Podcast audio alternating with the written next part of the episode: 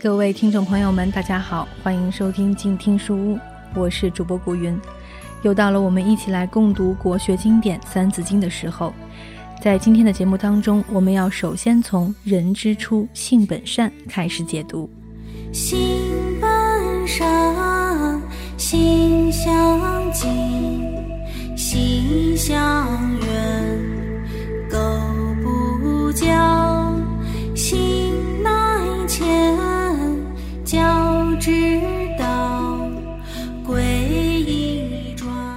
人之初，性本善。性相近，习相远。这几句话是总纲，是《三字经》立论的基础，是教育的基础，同时也是教育的准则。《三字经》的所有经文都可以说是这几句话的展开。谈到人性，中国文化里面有三种学说，基本概括了诸子百家的各派学术观点，即性善论、性恶论、性不善不恶论。提出性善论的是孟子。孟子说：“人有恻隐之心，有羞恶之心，有辞让之心，有是非之心。人为什么有这四种心呢？因为这是天赋与人的本性。天道本是人道，所以人的本性是善良的。如果没有这四种心，就非人也。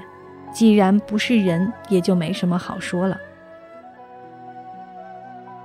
另一位诸子百家的名人叫做荀子，他也是儒家学派的代表人物，但是他的观点是性恶论。荀子书中有性恶篇，他认为人性是生而有好利焉，生而有极恶焉，生而有耳目之欲，有好声色焉。小孩子生下来就会吃奶，两个小拳头攥得紧紧的，一降生就来捞世界。长大一点，和别的孩子一起玩，就会抢别人的东西。这些行为都不用教，天生就会。善良之性在哪里呢？不教育，绝对出不来善。所以说，人之性恶，其善者为也。伪为通假，就是教育转化的意思。善是后天环境和教化学习的结果。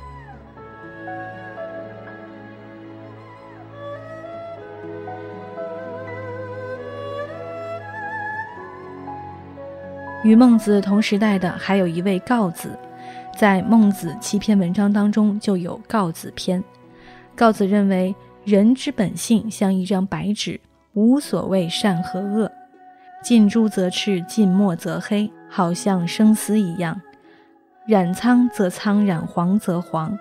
生丝本身是没有颜色的，人性也是如此，可东可西，可善可恶。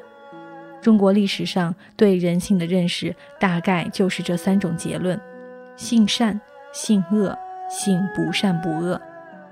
性相近，习相远，是孔子在《论语·阳货篇》里讲的话。性相近也，习相远也，这是前面几句话的出处。人之性到底是善还是恶呢？人性的真实面貌到底是什么样子呢？这三种观点各说了人性的一个方面，像瞎子摸象一样。如果将三者综合起来，意思就完整了。人之性分为三个部分：第一是天性，天赋之性，是纯善无恶的，这就是孟子说的性本善。人本来就有善良的天性，看到别人受苦遭罪，我们心中不忍。这就是仁爱之心的初期。孟子举了个如此坠井的例子：看到别人的孩子掉到井里，我们的第一意识是快去救人。你是为了受嘉奖吗？不是。你是与这个孩子有亲属关系吗？没有。你为什么要这样去做呢？因为这是你仁慈的本能，是你善良的本性，这就是天赋之性。人还有一种生物属性。生物属性是纯恶无善的。人类作为动物的一种，其生命体是由遗传基因控制的。现代遗传学给基因下的结论只有两个字：自私，是自私的基因。其本质是无限制的占有一切资源，无休止的复制自己，无限的扩张，疯狂的复制，只有自己不顾他人，这就是基因的本质，也是一切生物的本质。从这一点上来看，荀子的性恶论说的一点儿也不错。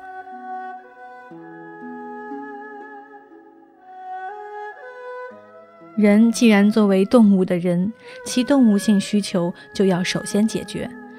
正如孔子在《礼记》中说的：“饮食男女，人之大欲存焉。”不让他吃饭，不让他有两性的需求，这是不可能的，起码是不人道的。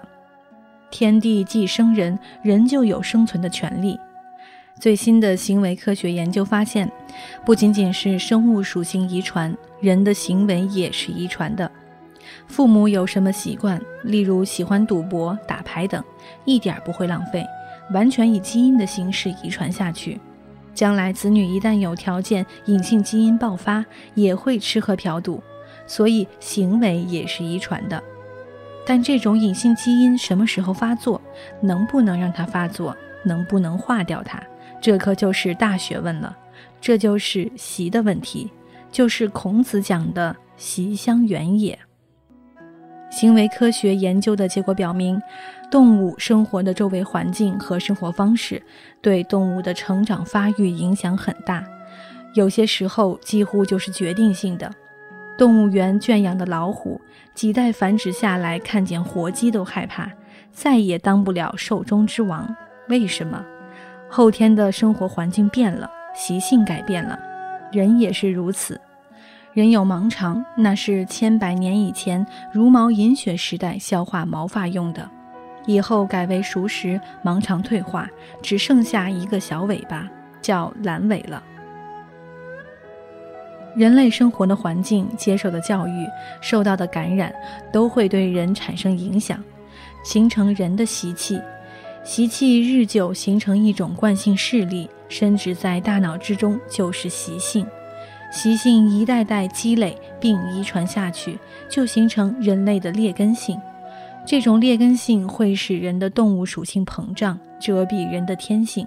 所以说，狗不叫，性乃迁。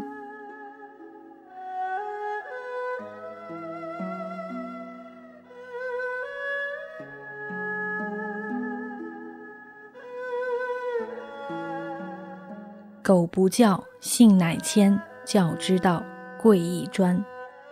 狗本是一种草名，俗称狗尾巴草，其草籽有刺，或粘在动物身上，或随风飘荡，生命力极强。引申意是苟且，就是凑凑合合，得过且过，随遇而安的意思。人生下来如白纸一张，善恶之性都潜伏着，只看外面的环境，也就是佛家所说的缘如何。如果因循苟且，得过且过，不抓紧对小孩子进行持之以恒的教育，他的天性就会迁移变化。一旦习气形成习性，就如同墨碑丝染一样，再也纠正不过来了。教育是百年大计，是一个人一辈子都要干的事，不是上几年学就结束了，就完成了。所以是活到老学到老，荀子也说：“学不可已矣，教育是不能停止的。人生如逆水行舟，不进则退。因为苟不教，性乃迁，所以一天也松懈不得。教育的方法要专一，教学的内容要精专。如今周末休息两天，看看家长给孩子安排的课外学习有多少：学字、学画。”学琴、学电脑、学游泳、学英语等等，不一而足。内容杂，教课的老师自然也杂。两个老师说两句话，三个老师是三岔路口，四个老师是十字街头，小孩子就失去方向了。如果能够贵以专的，用两年、三年的时间专心学习一门技艺，一通就百通。更何况，琴棋书画同属中国文化乐的范畴，为的是调谐身心，培养积极乐观的人生态度，学一门足矣。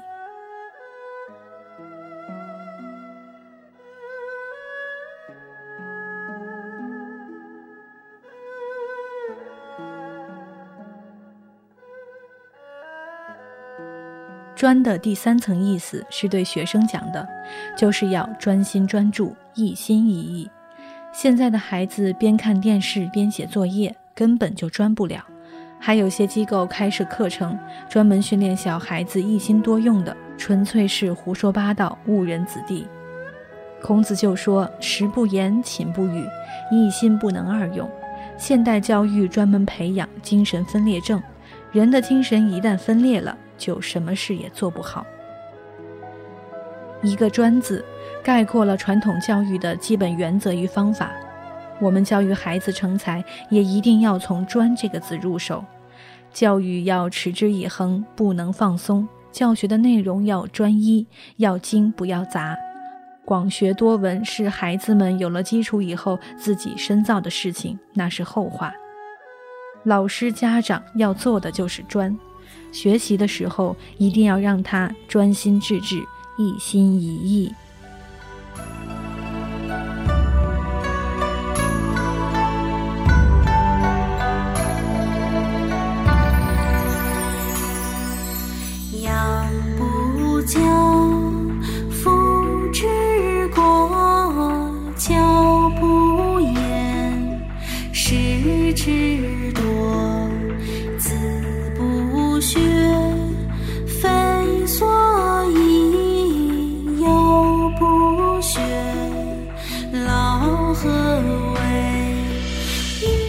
好了，今天的书就先读到这里。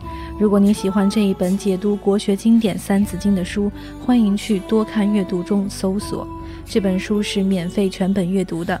我是静听书屋的古云。如果你喜欢我的节目，欢迎订阅我的个人公共微信号“静听书屋”，这样就不会错过每一期节目，还有听友们分享的书斋内容。感谢多看阅读对本书的授权，让我们下期再见。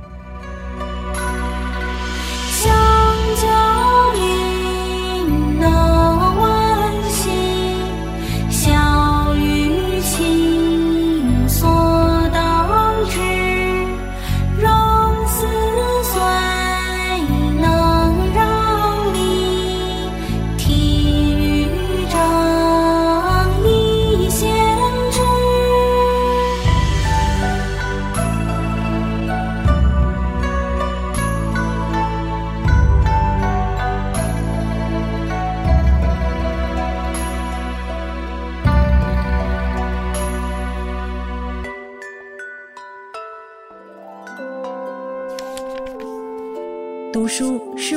解世界的方法，也是我们每天最好的娱乐。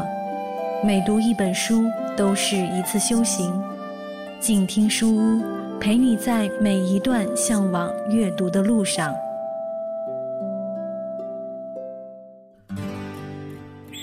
远方自由的雪山，我们要走多远？在沸腾的世界中，哪里有长满苔藓的清泉？在一世枯荣的树下，你是否看过日落时金黄色的海？